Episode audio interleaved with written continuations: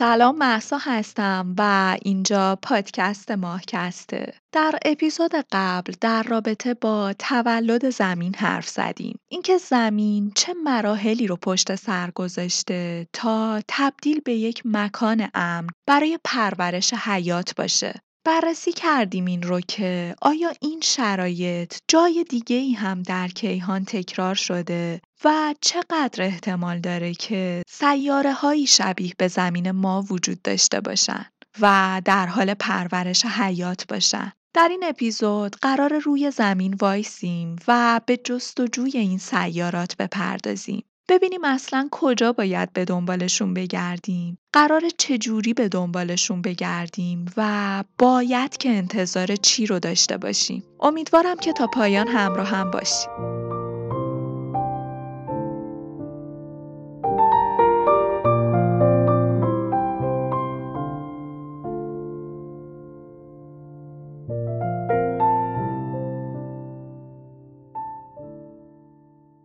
زمین تنها نیست. در چند سال گذشته دانشمندان کشف کردند که سیاره ما تنها یکی از میلیاردها سیاره‌ایه که در کهکشان راه شیری وجود داره. فقط در کهکشان راه شیری عدد تعداد سیارات تمام جهان شاید از حد تصورات و درک ما خارج باشه. فعلا دنیامون رو کوچیک می‌کنیم و فقط در رابطه با کهکشان راه شیری خودمون حرف می‌زنیم. شواهد بهمون نشون میدن که احتمال بسیار زیادی وجود داره که تعداد سیارات از تعداد ستارگان هم بیشتر باشه. یه نمونه کوچیک مینیاتوریش هم منظومه خورشیدی خودمونه که یک ستاره و هشت سیاره داره. علاوه بر اینکه هر ستاره می‌تونه مالک چندین سیاره باشه، ما یه سری سیاره های سرگردون هم داریم. سیاره های قول پیکری که هیچ ستاره ای اونها رو به اسارت نگرفته و اونا در فضای بین ستاره ای سرگردونن و بدون مدار حرکت می‌کنن. این شواهد به نشون میدن که تعداد سیارات بسیار بیشتر از تعداد ستاره هاست. اما مسئله ما در این اپیزود بررسی وجود سیارات زمین ماننده. سیاراتی که میزبان جو، آب مایع و حتی شاید حیات باشن. نامزدها و گزینه های زیادی وجود دارند اما امکانات ما برای بررسی این سیارات حداقل تا به امروز امکانات محدودی بوده اما امروز ما جیمز وبی رو داریم که قرار نگاه دقیق تری به این نامزدها بندازه تا بفهمیم پیش بینی هامون درست بودن یا نه در هر صورت اطلاعاتی که در این اپیزود می‌خوام بهتون بدم اطلاعاتی در این رابطه است که ما تا امروز و هنوزی که جیمز وب هنوز اطلاعاتش رو در اختیارمون نذاشته چطور از کار سیاراتی سر در آوردیم که صدها سال نوری با همون فاصله دارن. ما از این فاصله چطور فهمیدیم ممکنه روی سیاره ای آب باشه؟ ممکنه که سیاره ای جو داشته باشه؟ ممکنه که حیات رو پشتیبانی کنه و سوالاتی از این دست. می‌خوایم بدونیم که در کدوم قسمت از آسمون شب شما می‌تونید انگشت خودتون رو به سمت آسمون بگیرید و بگید اینجا یه سیاره شبیه به زمین وجود داره. سیاره شبیه به زمین یا شاید حیاتی متفاوت از زمین. حقیقت اون بیرونه ولی آیا ما برای درک این حقیقت آماده هستیم؟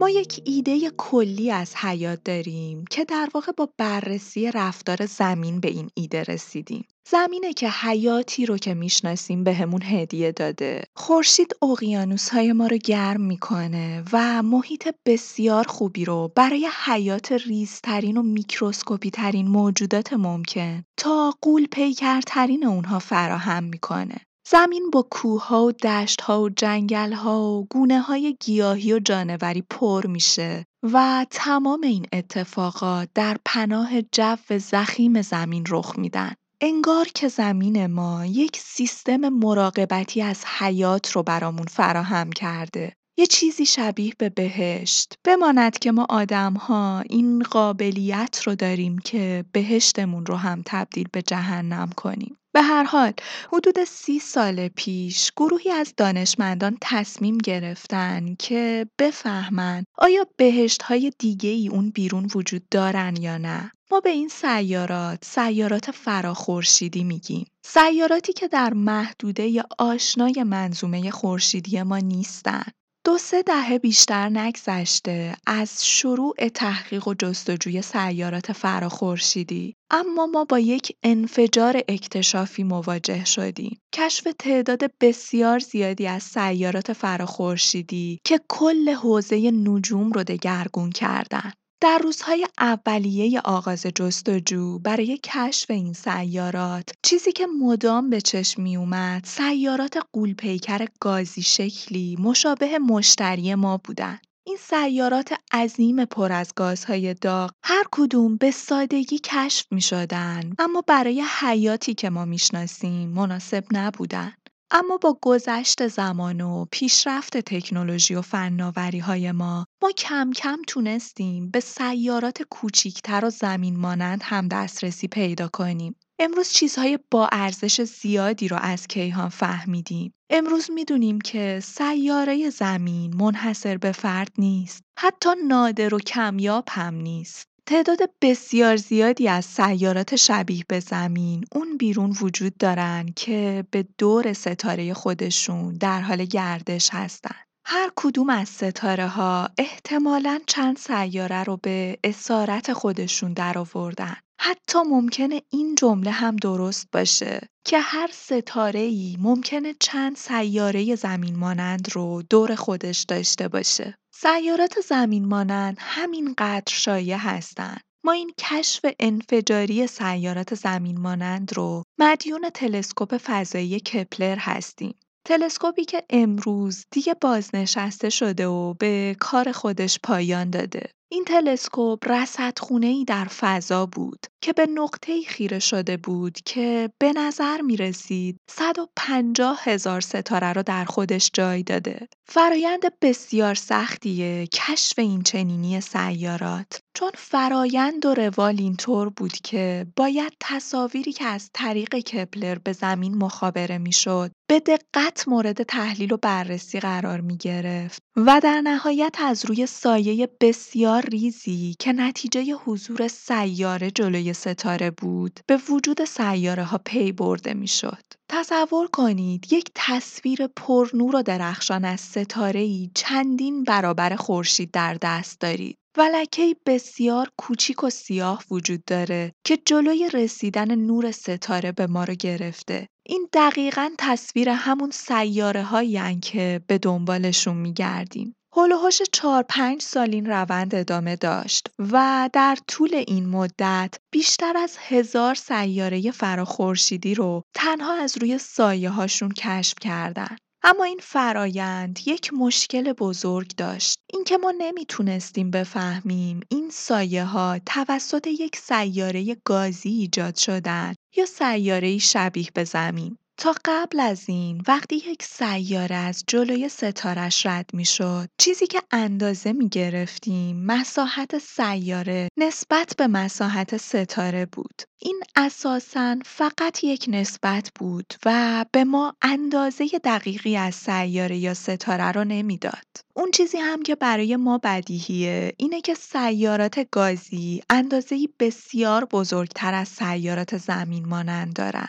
پس حل گره کار ما بسیار ساده به نظر می رسید. کافی بود اندازه سیاره رو در دست داشته باشیم تا به راحتی بفهمیم اون سیاره به اندازه قول گازی شبیه به مشتریه یا سیاره‌ای به اندازه زمین با احتمال قابل سکونت بودن. ما یک نسبت رو در دست داریم. نسبت مساحت سیاره به ستاره. یک راه حل بسیار ساده وجود داره. اگر ما اندازه ستاره میزبان رو داشته باشیم، تعیین اندازه ای که به دورش در حال گردشه با این نسبتی که در اختیار داریم، دیگه یه محاسبه بچگانه است. پس ما برای اطمینان از اینکه یک سیاره شبیه به زمین هست یا نه، در ابتدا نیاز به این داریم که اندازه ستاره میزبان اون سیاره رو به دست بیاریم. این کار رو می‌تونیم با استفاده از بزرگترین تلسکوپ جهان هم انجام بدیم. ولی این کار یک کار پرهزینه و البته بسیار زمان بره.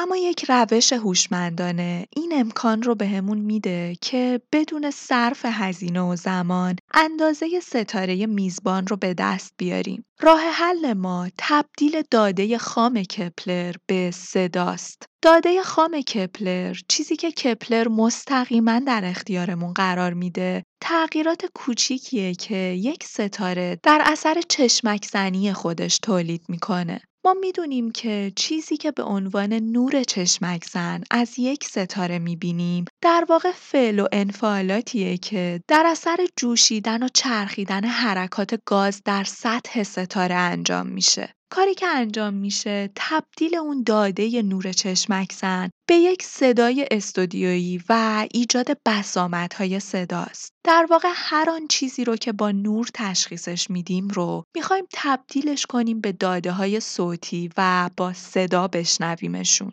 نکته اینجاست که هر چقدر که یک ستاره بزرگتر باشه سطح ستاره فعالیت بیشتری داره و در نتیجه ستاره های بزرگتر چشمکزنی قدرتمندتری هم دارن. بیایید به صدای یک ستاره گوش بدیم.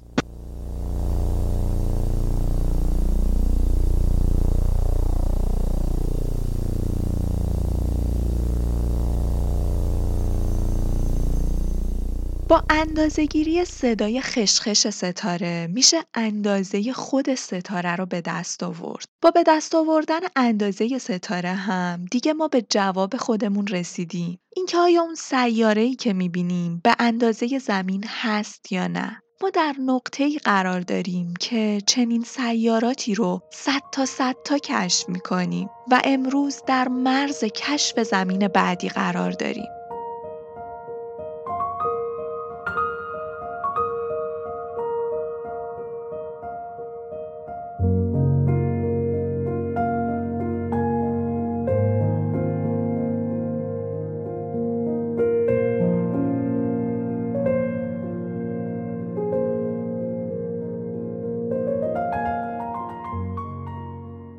ستاره شناسان معتقدن که میشه بهش فکر کرد که ده ها میلیارد سیاره زمین مانند در کهکشان راه شیری ما وجود داشته باشه. مکانهایی که احتمالا در اونها حیات شکل گرفته. ولی حیاتی که ما می‌شناسیم به وجود آب نیاز داره. و سوال مهم و اساسی اینه که اصلا چطور دانشمندان می‌تونن این ماده معجزه آسا رو روی سیارات دیگه پیدا کنن؟ اونم سیاراتی که سالهای نوری زیادی با مفاصله دارن.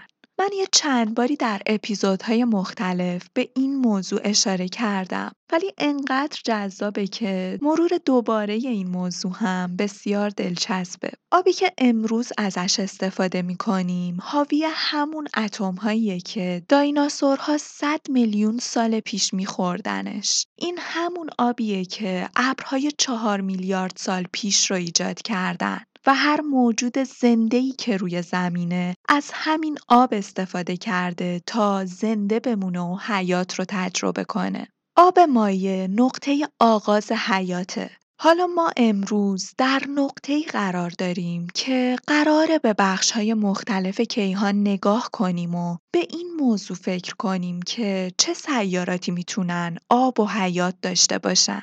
برای درک این موضوع که چقدر آبون بیرون وجود داره ستاره شناسان باید در ابتدا محاسبه می‌کردن که آب در تمامی اشکالش چقدر شایع جواب این بود که به طرز شگفت انگیزی هر جایی رو که نگاه می‌کردن آب می‌دیدن. آب به طرز عجیبی در حالت گازی خودش شایع. ما بخار آبی رو داریم که فضای بین ستاره ها رو پر کرده. آب رو در ابرهایی که ستارگان و سیارات رو شکل میدن پیدا می‌کنیم و دلیلش هم اینه که آب یک ماده سازنده بنیادی برای ساخت ستاره ها و سیاراته. بنابراین سیارات فراخورشیدی قطعا باید مقادیر زیادی از آب رو در خودشون جای داده باشن. اما ماجرا اینجاست که ما اگر در جستجوی حیات هستیم باید که آب رو به صورت مایع پیدا کنیم. انتظارمون هم اینه که این نوع از آب رو جایی پیدا کنیم که نه خیلی داغ و نه خیلی سرد باشه. این مکان یک نقطه طلاییه. ای که زمین ما امروز درش قرار داره. ای که اگر زمین ما کمی عقبتر یا کمی جلوتر ازش بود، آب روی اون یا منجمد می‌شد و یا تبخیر و دیگه خبری از آب مایه نبود. در ابتدا تصور بر این بود که ما محاسبات مربوط به نقطه طلایی زمین رو در دست داریم. این نقطه همین نقطه‌ایه که زمین ما درش دووم آورده و حیات رو تجربه کرده. این نقطه همون نقطه‌ایه که زمین ما درش حیات رو پرورش داده. پس کافیه همین فاصله رو در اطراف ستاره های دیگه جستجو کنیم. اما بعدها فهمیدیم نقطه طلایی ارتباط مستقیمی با اندازه ستاره داره. وقتی یک ستاره بسیار بزرگتر از خورشید باشه، نقطه طلاییش به تب باید دورتر از جایی باشه که زمین ما درش قرار داره. دیگه اینجایی که زمین هست با حضور همچین ستاره‌ای به یک جهنم تبدیل میشه. و وقتی که یک ستاره از خورشید ما کوچیکتر باشه به تب گرمای کمتری داره پس باید بیشتر بهش نزدیک شد تا به نقطه طلایی رسید. با این حساب و با در نظر گرفتن این شرایط دانشمندان برآورد کردند که حدود سی میلیارد سیاره آبدار بالقوه وجود دارند که در نقطه طلایی اطراف ستاره خودشون در حال گردش هستند.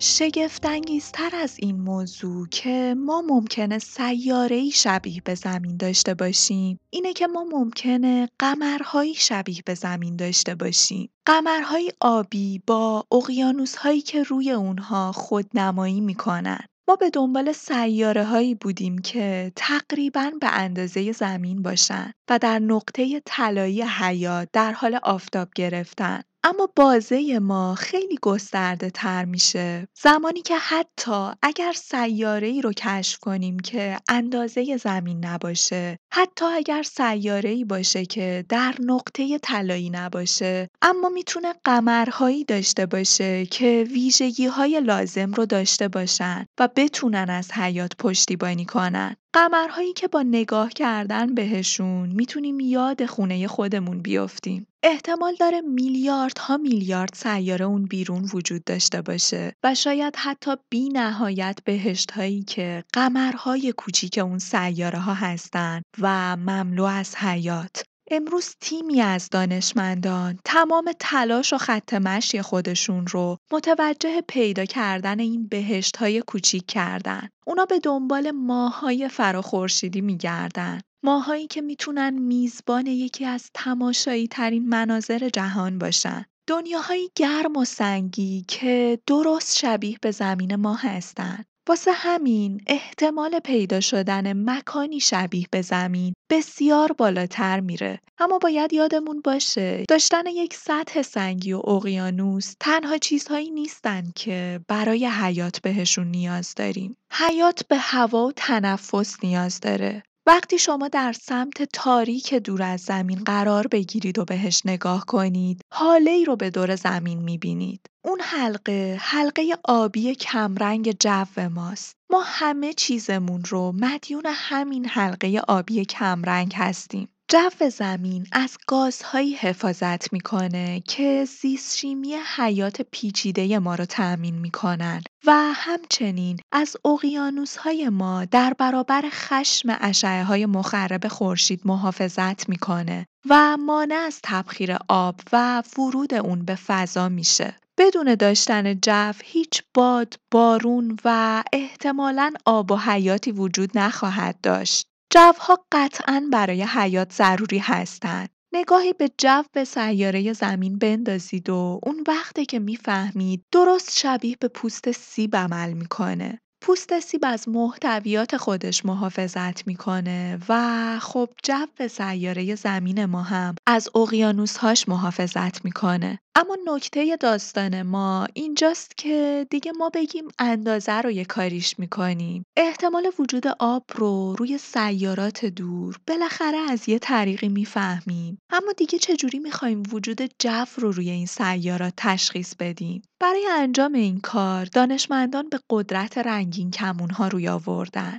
به همون طریقی که آب نور خورشید رو به رنگین کمون تبدیل می‌کنه. ستاره شناسان هم از تجهیزاتی استفاده می‌کنن تا نور ستاره رو به نواره ای از رنگ ها تقسیم کنن که بهش طیف گفته میشه. این یکی از قدرتمندترین ترفندهای علمه. چندین سال پیش دانشمندان شروع به گرفتن چیزی مثل یک منشور و قرار دادنش جلوی تلسکوپ خودشون کردن. با این روش نور ستاره ها به یک طیف تبدیل می شد و چیزی مثل رنگین کمون رو می ساخت. اما نتیجه به نوعی تعجب آور بود. اونا رنگین کمونهایی رو مشاهده کردند که روی اونها خطوط تیره رنگی وجود داشت. هر عنصر شیمیایی موجود در جو ستاره قسمت‌های متفاوتی از طیف نور رو جذب می‌کنند و نوارهای تاریک شبیه به یک اثر انگشت هستند که عناصر تشکیل دهنده اون ستاره رو بهمون نشون میدن.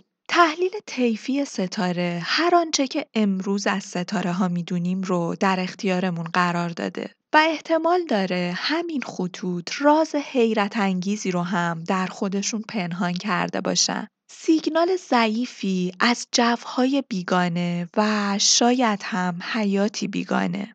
چالش کار اینه که با فاصله ای که ما از اون سیارات داریم اون سیارات بسیار کوچیک و کم نور به نظر می‌رسن. بنابراین این امکان برامون وجود نداره که نور تابیده شده از سیاره را اندازه بگیریم. پس باید دوباره به روش های غیر مستقیم روی بیاریم. یکی از روش های غیر مستقیم انجام این کاره که صبر کنیم تا سیاره از جلوی ستاره رد بشه. وقتی نور اون ستاره از سیاره ای عبور کنه که دارای جوه دچار تغییراتی میشه و خطوط جدیدی روی طیف ما ظاهر میشن. بنابراین همچنان که شما دارید به نور ستاره نگاه می کنید تغییراتی رو در اثر عبور اون سیاره و جوش روی طیف خودتون می بینید. در واقع جو شبیه به یک صافی عمل می‌کنه که بخشی از نور ستاره رو جذب می‌کنه. بنابراین فقط قسمتی از نور ستاره اجازه عبور از جو رو پیدا می‌کنه. این تغییر طیف داستانهای زیادی رو از جو ستاره و سیاره ها برامون تعریف می‌کنه. هر عنصر موجود در جو امضای خاص خودش رو داره. اون ماده شیمیایی که ستاره شناسان بیشتر از همه به دنبالش میگردن اکسیژنه. چون تنها حیاته که می‌تونه اکسیژن تولید کنه و به این علامت امضای زیستی گفته میشه. حالا همه چیز شروع شده. مسابقه ای که قرار در اون امضاهای زیستی سیارات فراخورشیدی سنگی رو پیدا کنیم.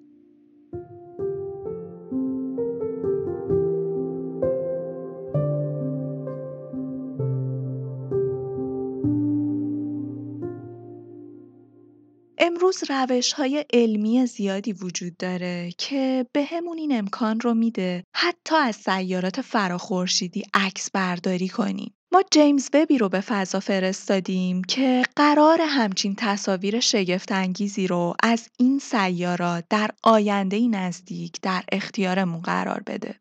ما تا الان از حیات حرف زدیم اما حیات یه چیزه و حیات هوشمند کلا یک مقوله جداست. شکلگیری حیات هوشمند نیازمند میلیاردها سال زمانه و البته وجود یک میدان نیروی قدرتمند. چیزی که ما امروز وجود زندگی مدرن و تکنولوژی خودمون رو مدیون این نیرو هستیم. فرض کنید یک ستاره شناس رو که در سیاره بسیار دوردست در حال رصد منظومه خورشیدی ماست. اون وقتی به منظومه خورشیدی ما نگاه می‌کنه می‌تونه به راحتی به این نتیجه برسه که دو سیاره و نه یک سیاره در این منظومه برای شکلگیری حیات مناسب هستن. این اشتباهیه که به سادگی میشه انجامش داد. چون در واقعیت هم خورشید ما در منطقه طلایی خودش دو سیاره داره که برای شکلگیری حیات مناسب هستن.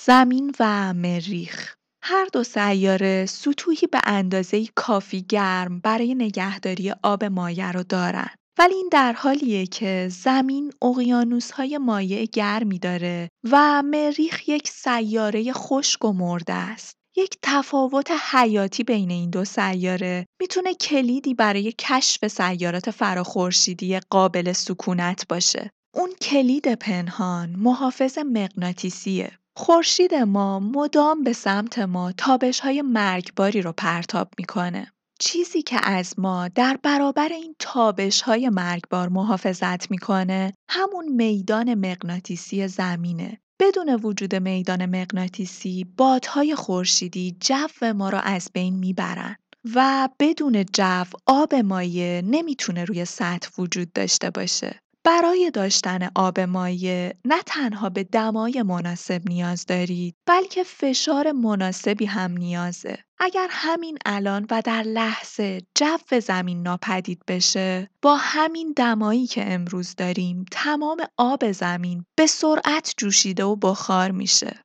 حالا سوال مهم ما اینجاست که مغناطیس زمین از کجا سرچشمه می‌گیره و چرا مریخ یک میدان مغناطیسی برای خودش نداره؟ زمین و مریخ در قلمروی از خشونت سیاره‌ای متولد شدن. سیاره هایی که مدام به هم برخورد می‌کردن و سطح و فلز سنگشون تبدیل به مواد مذاب می‌شد. زمانی که این خشونت و هرج و مرج آروم گرفت این سیارات شروع به سرد شدن کردن یه پوسته جامد روی سطح اونها ایجاد شد ولی فلز زوب شده سنگین تر به سمت مرکز سیاره حرکت کرد. اون فلز در مرکز سیاره که گرمتر بود به صورت مایع باقی موند و شروع به چرخیدن کرد و یک میدان مغناطیسی رو ایجاد کرد که بالای جو هر دو سیاره زمین و مریخ شکل گرفت. به صورت همزمان با این اتفاق آتشفشانهای جوان گازهای زیادی رو به فضای اطراف سیاره پرتاب می کردن. این گازها توسط میدان مغناطیسی تازه تشکیل شده محافظت می شدن و جو عظیمی رو ایجاد کردند. این جو فشار مناسب برای وجود آب مایع رو روی سطح سیاره فراهم می کرد. برای بیش از 100 میلیون سال هم زمین و هم مریخ بهشتی گرم و مرتوب بودند که برای شکلگیری حیات بسیار مناسب بود. اما به طور ناگهانی هلوهاش چهار میلیارد سال پیش میدان مغناطیسی مریخ ناپدید میشه. با این اتفاق باد خورشیدی جو اون رو به فضا پرتاب می‌کنه و اقیانوس ها شروع به تبخیر شدن می‌کنن. در نهایت از مریخ پرآب زمینی قرمز و خشک به جا میمونه اگر این اتفاق برای مریخ نمیافتاد احتمالش زیاد بود که ما در همسایگی خودمون حیات و همسایگان مریخی می داشتیم. اما حالا چرا این اتفاق افتاد؟ مشکل بنیادی مریخ اینه که کوچیکتر از زمینه و به خاطر همین کوچیک بودنش هسته درونی اون با سرعت بیشتری شروع به سرد شدن می‌کنه و به حالت جامد در میاد. و زمانی که فلز هسته تبدیل به جسمی جامد بشه دیگه نمی‌تونه چرخش داشته باشه و میدان مغناطیسی ایجاد کنه. اساسا با این اتفاق میدان مغناطیسی مریخ خاموش شد و بنابراین در مقابل خشونت و شعله های خورشیدی بیحفاظ و آسیب پذیر شد. هر حیات احتمالی روی مریخ با این اتفاق برای همیشه از بین رفت. هر سیاره سنگی بالاخره یه روزی با سرد شدن و جامد شدن هسته میدان مغناطیسی خودش رو برای همیشه از دست میده. بنابراین یکی از مهمترین عوامل برای اینکه بدونیم آیا یک سیاره فراخورشیدی زنده است یا نه اینه که به طریقی بفهمیم آیا میدان مغناطیسی اون سیاره هنوز فعاله؟ اندازهگیری میدان مغناطیسی سیارات اصلا کار آسونی نیست چون به طرز ناباورانه‌ای بسیار ضعیف هستند میدان مغناطیسی زمین معادل یک گاوسه واقعا ضعیفه. مغناطیس روی در یخچال خونه های ما حدود 100 گاوس قدرت داره. اونا خیلی قوی تر از میدان مغناطیسی زمین هستن. می‌دونیم سیارات فراخورشیدی سالهای نوری زیادی از ما فاصله دارن و تشخیص چنین مغناطیس ضعیفی به صورت مستقیم تقریبا محاله. پس باز هم دست به دامن روش های غیر مستقیم میشیم. وقتی الکترون هایی که درون باد خورشیدی وجود دارن با میدان مغناطیسی سیاره برخورد می‌کنن امواج رادیویی تولید میشه که به صورت باریکه هایی این امواج وارد فضا میشن و سیاره رو تبدیل به یک ایستگاه رادیویی قدرتمند می‌کنن. ستاره شناسان از این سیگنال ها برای کشف سیاراتی استفاده می کنن که میدان مغناطیسی دارند. حتی سیگنال ها امکان خوبی رو برای تشخیص اندازه سیاره بهمون میدن. هر چقدر که سیاره بزرگتر باشه، مثلا وقتی با یک قول گازی مثل مشتری طرف هستیم، توقع داریم میدان مغناطیسی قدرتمندتر باشه و بسامد بالاتری داشته باشه. اما در مقابل برای میدان مغناطیسی سیاره‌ای مثل زمین، بسامدهای پایین و پایینتری رو دریافت می‌کنیم. ما تا اینجا با استفاده از سایه ها، رنگین کمون ها و حالا با رادیو بالاخره ابزار لازم برای تشخیص سیاره‌ای مثل سیاره خودمون رو در دست داریم. اما یا چیزی رو از قلم انداختیم، آب، هوا، اندازه، فاصله از ستاره، جو، میدان مغناطیسی. همه این موارد دست به دست هم دادن تا زمین زمین بشه و جایی مناسب برای پرورش حیات. اما اگر زمین تافته جدا بافته خوششانس کیهان باشه چی؟ یا اصلا چی میشه اگر سیارات دیگه ای اون بیرون وجود داشته باشن که حتی برای حیات بهتر و مناسب تر از زمین باشن؟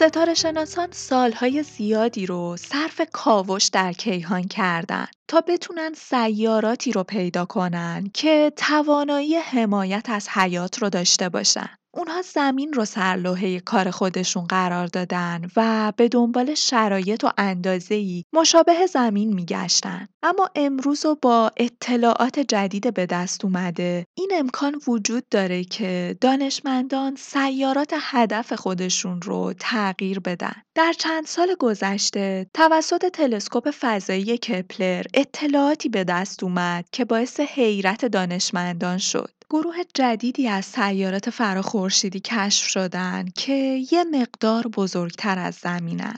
هیچکس حتی تصور وجود چنین سیاراتی رو هم نداشت. در سامانه خورشیدی خودمون هیچ سیاره‌ای بین زمین و بزرگترین سیاره بعدی یعنی اورانوس و نپتون وجود نداره اما چنین سیاره هایی با چنین اندازه هایی پیدا شدن در حالی که ما هیچ تصوری از این سیارات نداریم ما نمی‌دونیم اونا چه شکلی هن. تنها در چند سال گذشته دانشمندان شروع به فرضیه سازی در رابطه با این سیارات کردند و به نتایج تکان دهنده ای هم رسیدن. این ابرزمین ها می‌تونن ابرزیست هم باشن. تحقیقات جدید نشون میدن سیاراتی اون بیرون وجود دارن که برای حیات حتی مناسب تر از زمین هستند. سیاراتی که مواد شیمیایی بیشتری دارن و در نتیجه مواد بیشتری رو هم به وجود میارن. سیاره سنگی رو تصور کنید که دو برابر زمین باشه.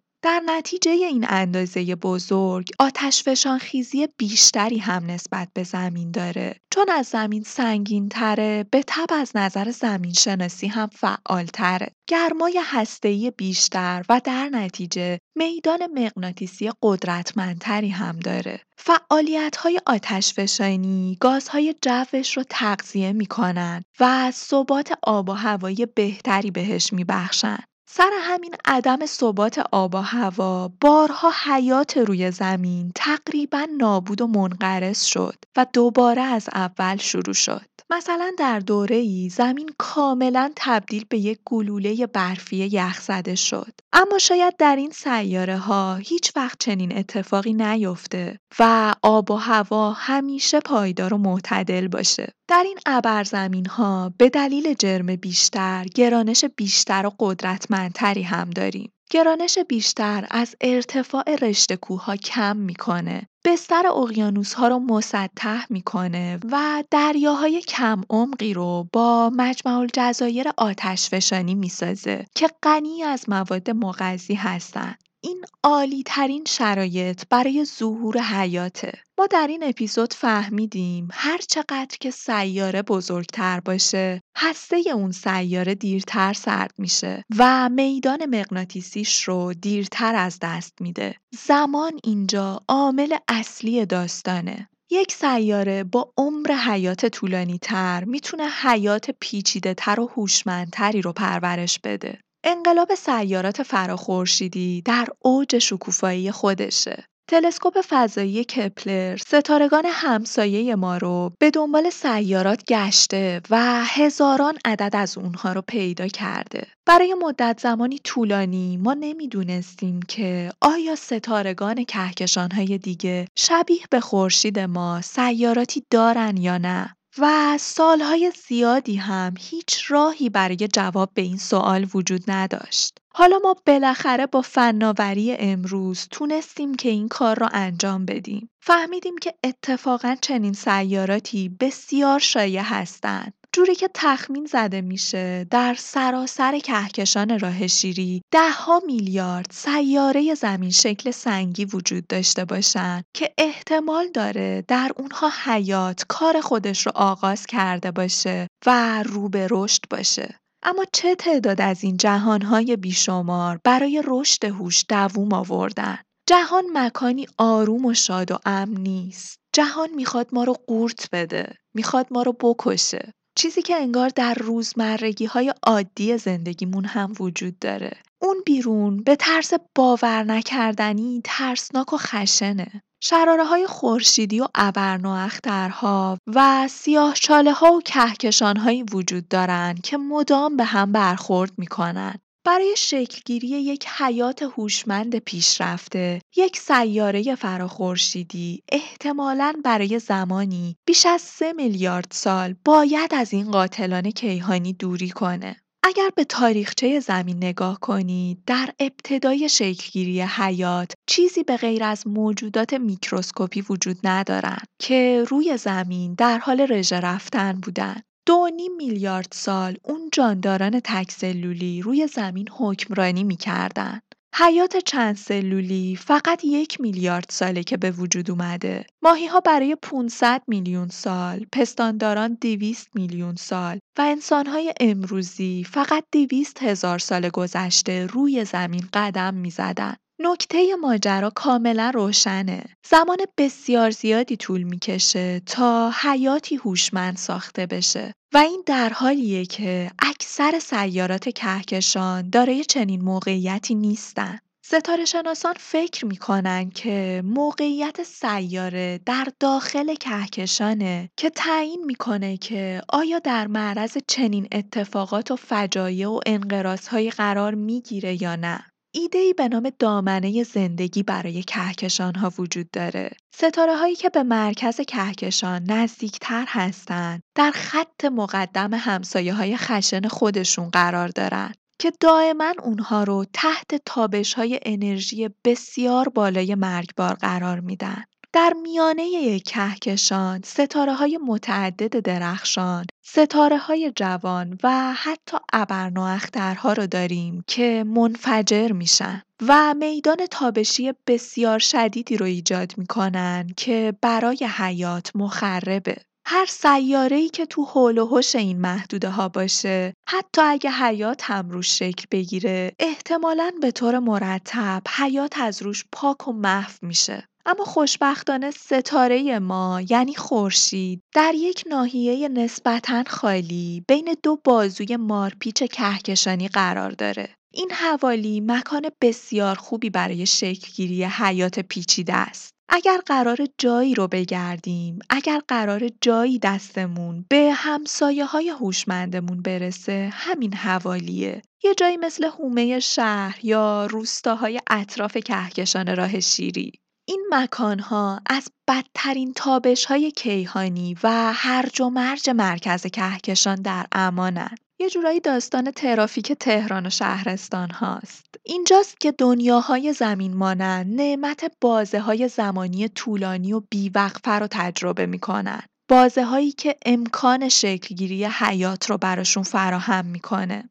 بازه هایی که بهشون زمان میده تا حیات در اونها متولد و تثبیت بشه و پیچیدگی پیدا کنه و در نهایت چیزی مثل حیات هوشمند ما رو بسازه. دامنه زندگی کهکشانی یک نظریه جدید نیست ولی اگر درست باشه تعداد مکانهایی که حیات پیچیده می‌تونه در اونها رشد کنه رو کاهش میده و احتمالات ما رو کمتر می‌کنه. اما خبر خوب این ایده برای ما اینه که این مکانها جایی در نزدیکی ما هستند. و با بهتر شدن فناوری قطعا زمان زیادی در پیش نیست تا اونها رو پیدا کنیم. شاید در دهه پیش رو این اتفاق بیفته. به آسمون شب نگاه می‌کنیم و خیالمون راحته که زمین خونه ماست. اما انسان قراره به زودی با این واقعیت مواجه بشه که فرهنگ ها، تمدن ها و احتمالاً مذاهب دیگه ای هم اون بیرون بین ستاره ها وجود دارن. و ما تنها عضوی از یک قبیله عظیم کهکشانی هستیم. اینکه هایی داشته باشیم که شاید یه روز این توانایی رو داشته باشیم که بتونیم باهاشون ارتباط برقرار کنیم یکی از بزرگترین پیشرفت‌هاییه که بشر تونسته تجربه کنه.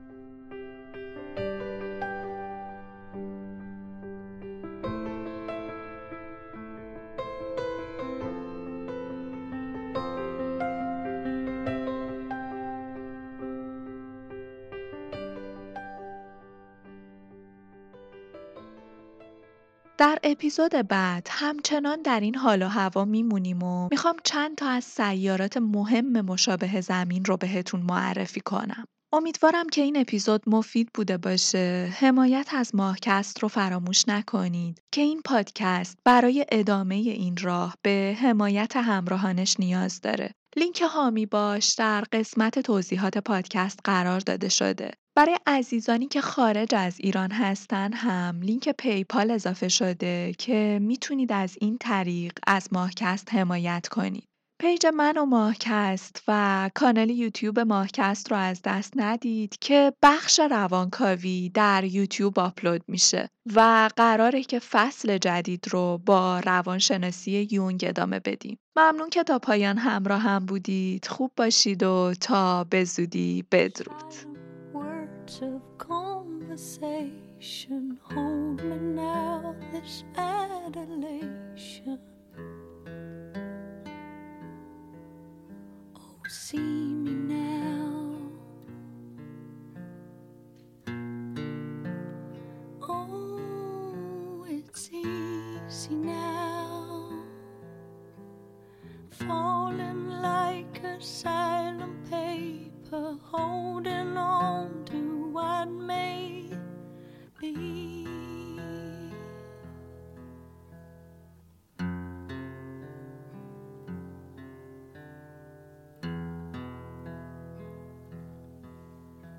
And I